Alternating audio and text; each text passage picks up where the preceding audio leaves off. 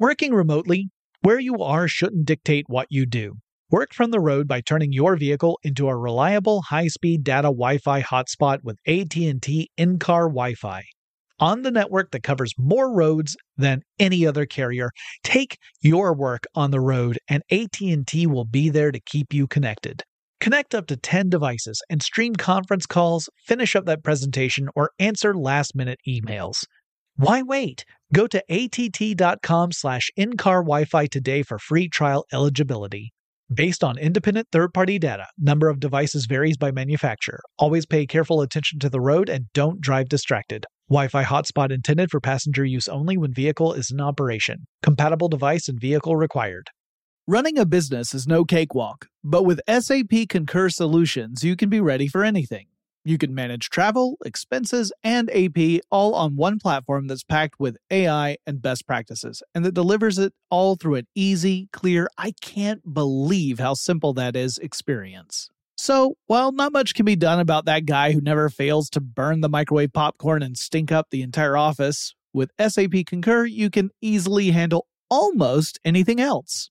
Take control of your business finances today at concur.com. That's C O N C U R dot com.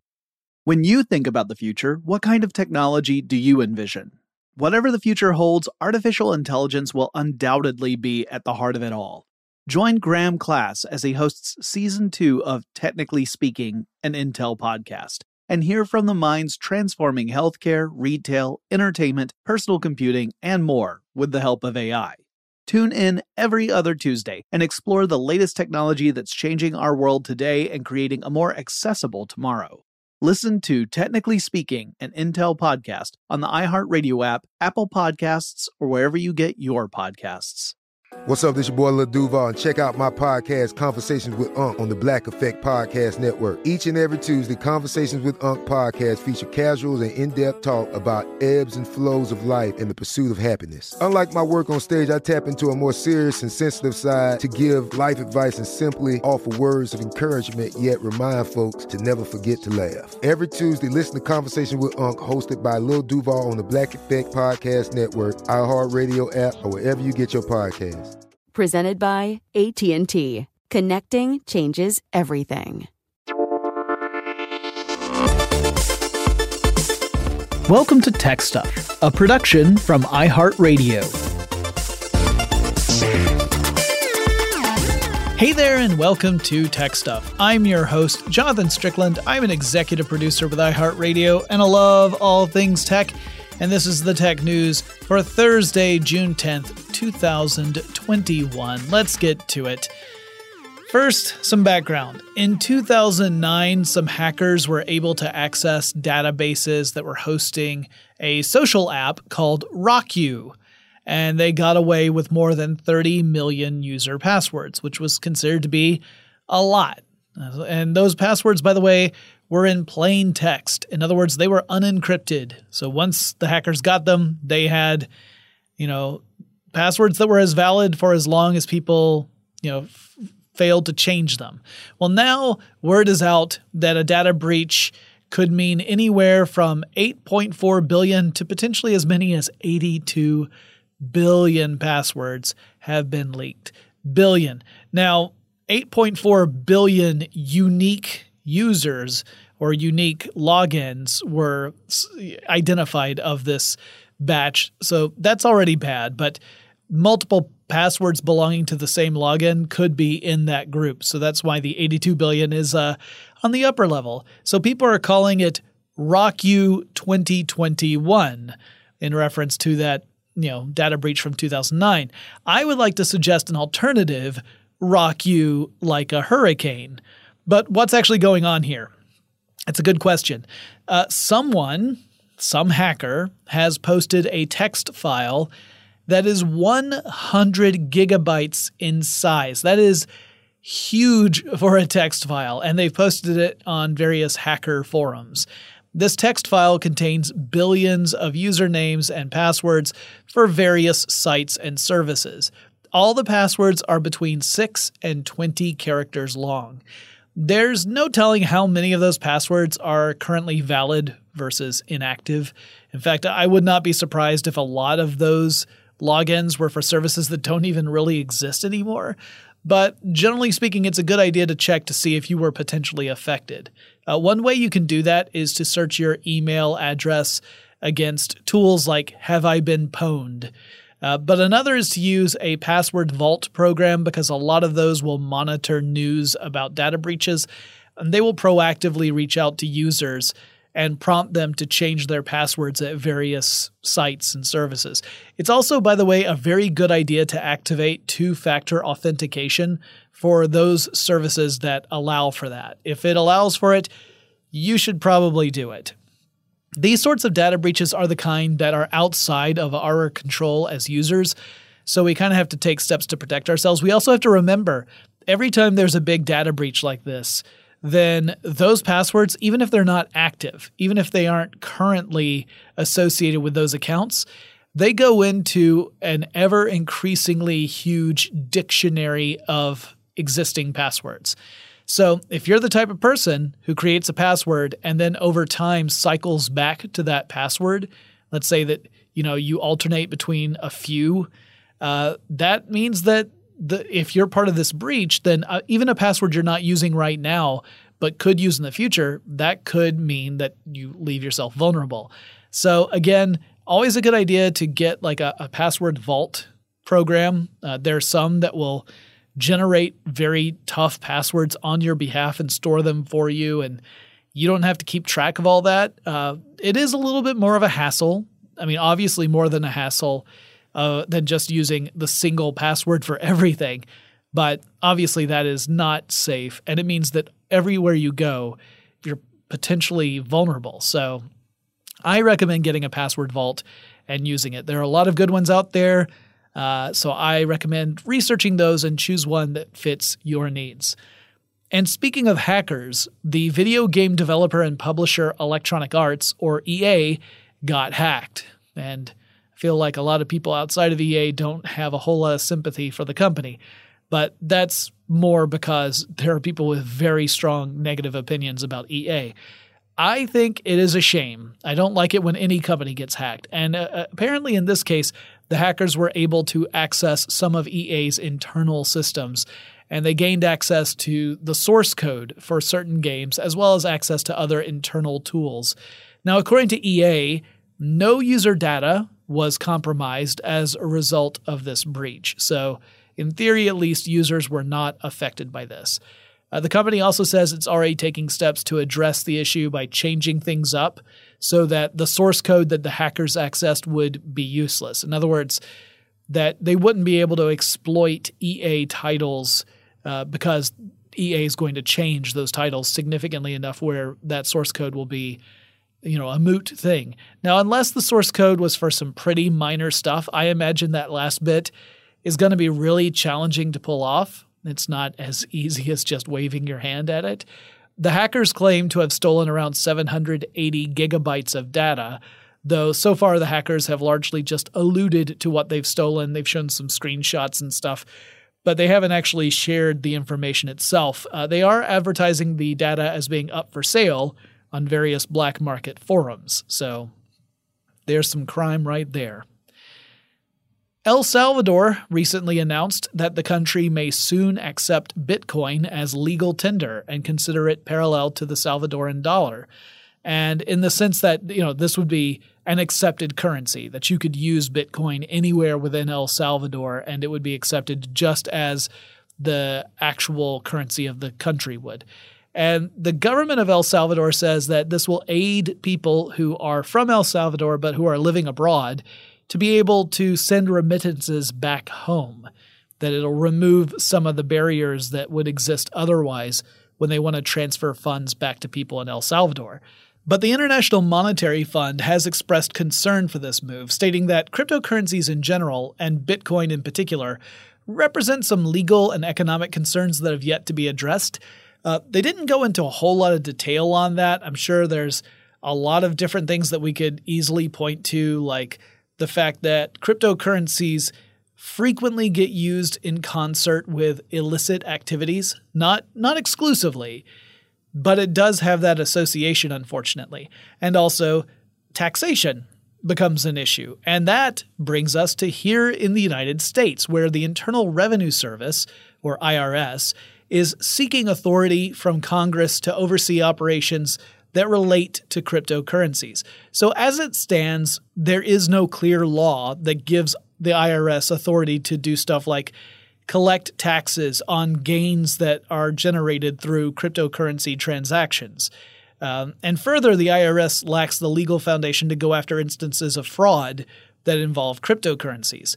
The decentralized nature of cryptocurrencies is one of the many features that attract people to it. And another is that a lot of transactions, while part of a publicly viewable ledger, are otherwise kind of off the radar. And it remains to be seen if Congress will grant the authority to the IRS in order to pursue, you know, more responsibility with regard to cryptocurrencies. And I imagine that this news is affecting the cryptocurrency market a bit because everything seems to affect the cryptocurrency market a bit. I mean, if Elon Musk tweets about it, it'll really get going. Sticking with politics for a moment, a group of Democrat politicians in the United States have proposed a few different pieces of antitrust legislation that seems to be aimed specifically at really big tech companies, and particularly the big five of Apple, Amazon, Alphabet, Facebook, and Microsoft. While there are draft bills on the matter, and there are several of them, and they come from different people and they say slightly different things, you can kind of boil them all down to trying to deal with two main concerns.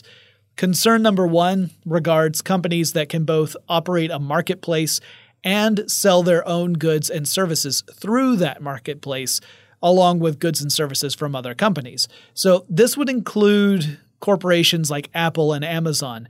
Both of them have their own products listed for sale in marketplaces that they each control, respectively, right? So Amazon's got its own shop, obviously, and it has its own products in that shop side by side with products from other companies. That's kind of what they're talking about. That represents a conflict of interest. And it means that these companies could conceivably promote their own products over those from other entities. So if you've ever done a search for a product on Amazon and you notice that the first few results all seem to be Amazon branded products, then you get what I'm saying. This is a little different than stores that have a store brand. Usually in those stores, you don't see the store brand presented in a way that obscures or you know eclipses the other brands. It's side by side. And the idea is that well, it's not promoted over these others. It may be cheaper and thus more attractive, but it's not like the store is necessarily using tricks to promote one over the other. The concern here is that through technology, those are tricks that these companies are using. And it's there's a worry that it creates an unfair market and sets all the other parties at a disadvantage over the main company. The other big concern is about acquisitions. So a lot of these big tech companies got that big not just through organic growth, but by gobbling up other companies along the way. Sometimes these acquisitions lead to less competition in a market, which is rarely good news for consumers. And we see this across numerous industries, from tech hardware to entertainment media and beyond. The draft bills generally are going to make it more difficult for a large company to pursue acquisitions.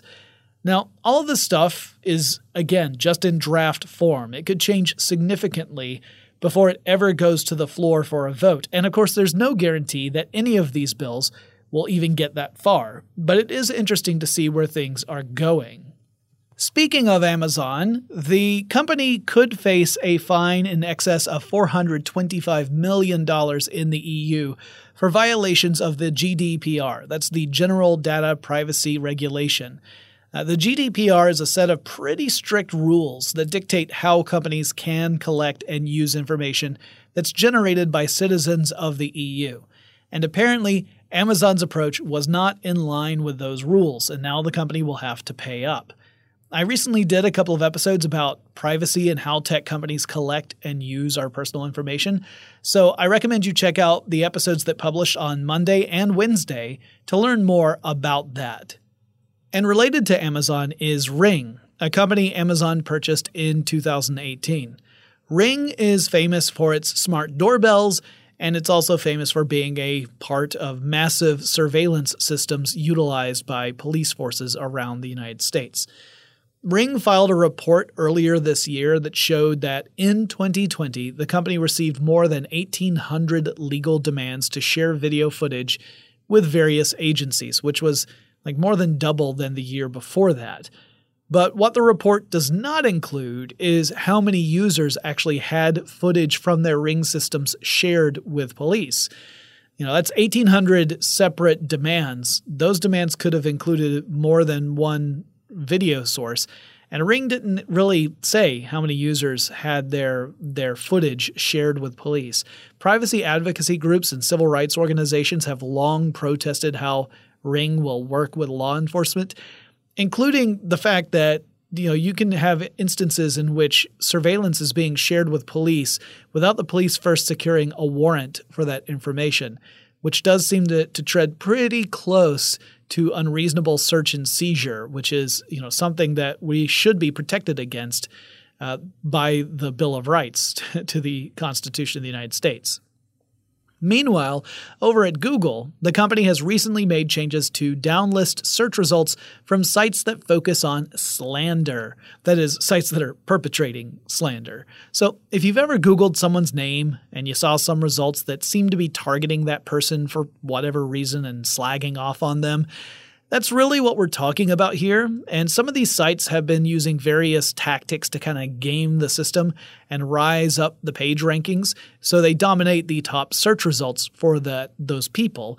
And now Google is going to actively remove that advantage. They're going to start downlisting or pushing down the results for sites that appear to be dedicated to dragging other people down. But this is a really delicate thing you know, over in the EU, there's this concept of the right to be forgotten, and that's caused Google a lot of grief. And some folks point out that if it is easy to get negative things removed from search results, that could be doing a public disservice in some cases. So, for example, let's say you've got a high ranking public official and this person does something truly terrible. It is in the public's best interest to know about that thing. And having a means to squelch that kind of information would effectively be suppressing the truth. So I am interested to see how this progresses. I do think it's important to knock down the trolls who are, you know, slagging off people in bad faith, usually as a way of either harming those people or profiting off of this, versus the cases where you have actual journalists who are attempting to document misbehavior. The Verge reports that Facebook is working on a smartwatch that, should things go as planned, will debut next summer. The smartwatch will have a display that incorporates two cameras, and that display will be detachable from the watch band.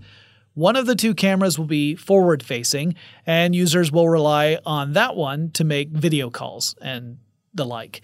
The second camera is rear facing, and thus it's really only useful if you detach the smartwatch display from the band. Otherwise, you're just taking very dark pictures and videos of your wrist, I imagine. Anyway, the rear facing camera will have a 1080p resolution. Facebook is already reportedly working with other companies to develop tech that could house the smartwatch display. Like you could plug the smartwatch into other types of stuff, like maybe a backpack. Or imagine a robot that can accept this little smartwatch in a, in a slot in the robot, and then it uses that smartwatch to power some functions. I might just be dreaming here. Anyway, the watch might also include a heart rate sensor as well as other sensors. That, of course, has raised questions from people and organizations that are concerned about privacy because Facebook has uh, well, let's just say it's known for being pretty darn hungry when it comes to personal information. And so, if you've got yet another device feeding data points to Facebook, that's even more juicy information that the company can use to sell to advertisers and whatnot. But a year is a really long time in the tech industry, so we'll have to wait and see if this watch ever really comes out. If it doesn't, it will have been a very expensive lesson for Facebook because the company has reportedly invested around a billion dollars in this endeavor already. And finally, Liz Hamren, the CVP of Xbox's gaming experience and platforms, laid out future plans to Games Radar with regard to where Xbox is going next. Hamren says that the company will continue to develop new consoles and hardware, so that's not going away. But we shouldn't expect anything new for a while because the Series X console is still a very young one. Also, I would like to propose that the name of whatever follows should be the next box. So I'll, I'll take my check. Thank you. Beyond that, however, uh, it, it appears that you know Microsoft is really focusing on creating a way for gamers to access the company's services that includes partnerships with various smart TV manufacturers so that future televisions have a version of Xbox Game Pass just built right into them. So that means all you would need is a compatible controller to connect to your TV, and then you could stream games from the cloud to your TV, and you don't need a console at all. There's also talk of standalone game streaming devices, you know, kind of the little gaming sticks that you could plug right into a smart TV, possibly like through an HDMI connector and then you link that device to your Wi-Fi network at home and you stream games through that. So if your television doesn't come with Xbox Game Pass built into it, you could use this method to do it. In other words, Microsoft's really exploring ways to reach beyond the consoles themselves to let players get access to games content through the cloud. And this is really interesting to me because not that long ago, Microsoft was really pushing consoles as being sort of a a nexus for cloud based services. You would buy a console, and then that console would be your gaming rig. It would be your your set top device where you could watch YouTube or Netflix or Hulu or whatever. Plus, it could interact with live television broadcasts and cable. And now Microsoft is sort of taking an opposite approach, at least when it comes to the games themselves. Again, the company is not abandoning hardware or consoles or anything like that. And I'm sure that future consoles will continue to support that Nexus approach to services, but this does show a change in strategy. I like to think of it as the Netflix approach, where your goal is to get your service on every possible platform you can, and you extend your reach that way. And that wraps up the news for Thursday, June 10th, 2021. I hope you're all doing well, and I'll talk to you again really soon.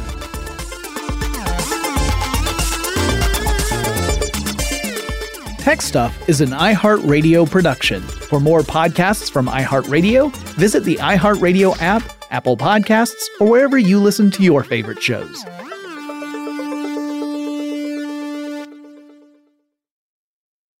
Running a business is no cakewalk, but with SAP Concur Solutions, you can be ready for anything. You can manage travel, expenses, and AP all on one platform that's packed with AI and best practices, and that delivers it all through an easy, clear, I can't believe how simple that is experience. So, while not much can be done about that guy who never fails to burn the microwave popcorn and stink up the entire office, with SAP Concur, you can easily handle almost anything else. Take control of your business finances today at concur.com. That's C O N C U R.com. This is Malcolm Gladwell from Revisionist History. eBay Motors is here for the ride. With some elbow grease, fresh installs, and a whole lot of love, you transformed 100,000 miles and a body full of rust into a drive that's all your own. Brake kits, LED headlights, whatever you need, eBay Motors has it. And with eBay Guaranteed Fit, it's guaranteed to fit your ride the first time, every time, or your money back. Plus, at these prices, you're burning rubber, not cash. Keep your ride or die alive at ebaymotors.com. Eligible items only, exclusions apply. I'm Katya Adler, host of The Global Story. Over the last 25 years, I've covered conflicts in the Middle East, political and economic crises in Europe, drug cartels in Mexico. Now I'm covering the stories behind the news all over the world in conversation with those who break it. Join me Monday to Friday to find out what's happening, why, and what it all means. Follow the global story from the BBC wherever you listen to podcasts. Xfinity has free premium networks for everyone this month, no matter what kind of entertainment you love. Addicted to true crime? Catch killer cases and more spine-tingling shows on A&E Crime Central. Crave adventure? Explore Asian action movies on Hi-YAH. Searching for something extreme? Check out skating, snowboarding, and more on Fuel TV Plus, the global home of action sports. And find crowd-pleasing bops on iHeartRadio's Hit Nation playlist. There's new free shows and movies to love every week. Say free this week in your Xfinity voice remote.